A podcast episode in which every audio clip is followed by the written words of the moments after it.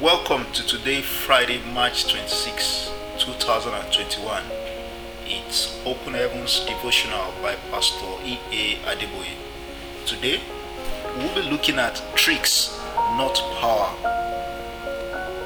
Colossians chapter 2, verse 15 is an anchor verse. And having spoiled principalities and powers, he made a show of them openly, triumphing over them in it. Read Hebrews chapter 2, verse 14 and 15 as our Bible text for today. Inasmuch then as the children are partaking of flesh and blood, he himself likewise shared in the same, that through death he might destroy him who had the power of death, that is, the devil, and release those who are through fear of death were all their lifetime subject to bondage. God has spoken once, twice have I heard these, that power belongeth unto God.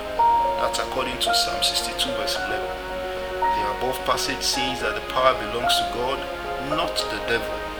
Many people have erroneously believed that the devil is powerful. There is no greater lie than that. Jesus Christ said, All power is given unto me in heaven and in earth. That's in Matthew chapter 28, verse 18. If all power belongs to Jesus, then no power is left for the devil. He is completely powerless. What the Bible says that we should be aware of are the wiles and devices of the devil. Ephesians chapter 6 verse 11 and 2 Corinthians chapter 2 verse 11. He has no power at all. He is merely a trickster. The devil is cunning and he makes, and this makes him dangerous. So you must be careful not to fall into his trap.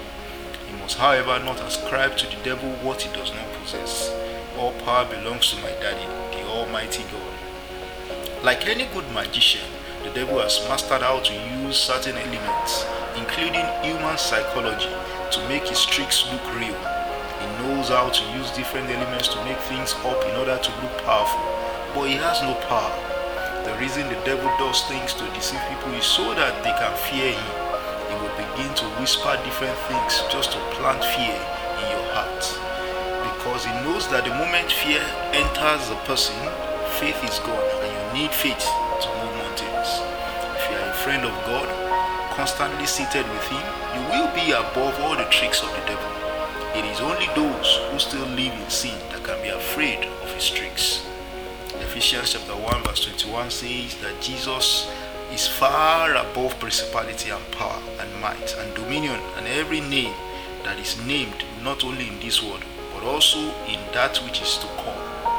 Always remember, all power belongs to Jesus. All the devil has is mere tricks. Key points for today Jesus has all the power, the devil only has tricks. Don't be fooled. God bless you and have a wonderful day.